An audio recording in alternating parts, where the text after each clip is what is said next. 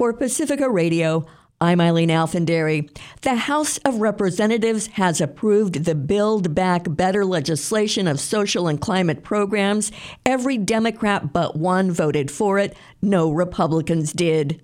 House Minority Leader Kevin McCarthy delayed passage last night when he launched an eight and a half hour speech against the measure, setting a new record for the length of a House speech. You know, when I look at this bill, it angers me. We are so better than this. You are spending so much money. Never before we spent less defeating Hitler, Mussolini, and Japan than you're spending tonight. We spent less, but it cost us lives. And you're celebrating it. McCarthy's lengthy speech pushed the final vote to this morning, but couldn't change the outcome. The twenty-one hundred page bill's initiatives include bolstering child care assistance, creating free preschool, curbing seniors' prescription drug costs, and beefing up efforts to slow climate change. Also included are tax credits to spur clean energy development, child care assistance, and extended tax breaks for millions of families with children, lower-earning workers, and people buying private health insurance. House Speaker Nancy Pelosi closed debate on the one point eight five trillion dollars bill, describing it as historic. That is historic, transformative, and larger than anything we have ever done before. We are building back better. If you are a parent, a senior, a child, a worker, if you are an American, this bill, this bill's for you. Pelosi contrasted the legislation to the two trillion dollars Republican tax cut approved under former President Trump, the majority of whose benefits flowed to corporations and the wealthy.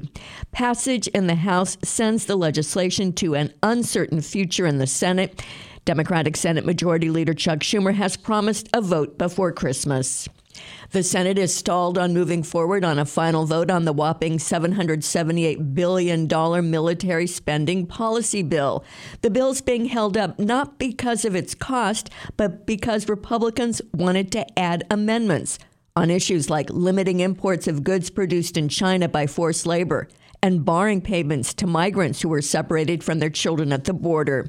Massachusetts Democratic Senator Elizabeth Warren took aim at the record spending for the military, more than under former President Trump and even more than the Biden administration asked for.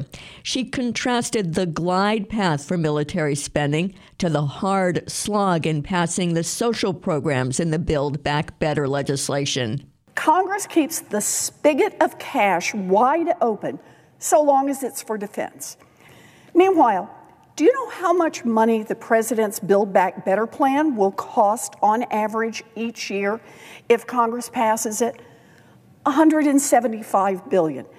That is about one-fifth the size of this defense bill. When we want to make investments that directly benefit people across this country, we're told that costs too much or that's socialism. But when we spend nearly five times that amount of money in the defense bill, it is just a shrug of the shoulders. Defense attorneys for the three men accused of killing black jogger Ahmaud Arbery rested their case after calling a total of seven witnesses. Those who testified included Travis McMichael, who fatally shot Arbery. Six neighbors testified about their concerns regarding crime in the neighborhood.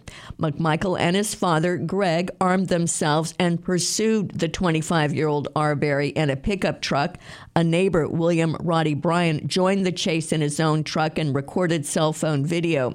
All the defendants are white. eleven of the twelve jurors are white as well. By the end of the day, the director of the Centers for Disease Control and Prevention may recommend the use of booster vaccines for all adults. An advisory committee to the C D C meets this morning. Even before that this morning, the Food and Drug Administration recommended booster doses of the Pfizer and Moderna vaccines. At least seventeen states, led by California, have recommended all adults receive a booster if they're at least six months out from their two-dose Moderna or Pfizer vaccines or two months after their J and J inoculation. The focus on boosters comes as a surge in COVID nineteen cases in the upper Midwest has some Michigan schools keeping students at home ahead of Thanksgiving.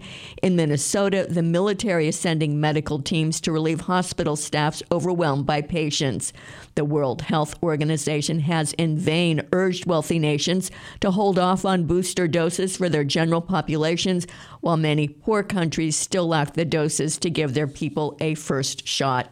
Austria's chancellor has ordered his country into a full national lockdown beginning Monday to contain a fourth wave of coronavirus cases. I'm Eileen Alfandary for Pacifica Radio.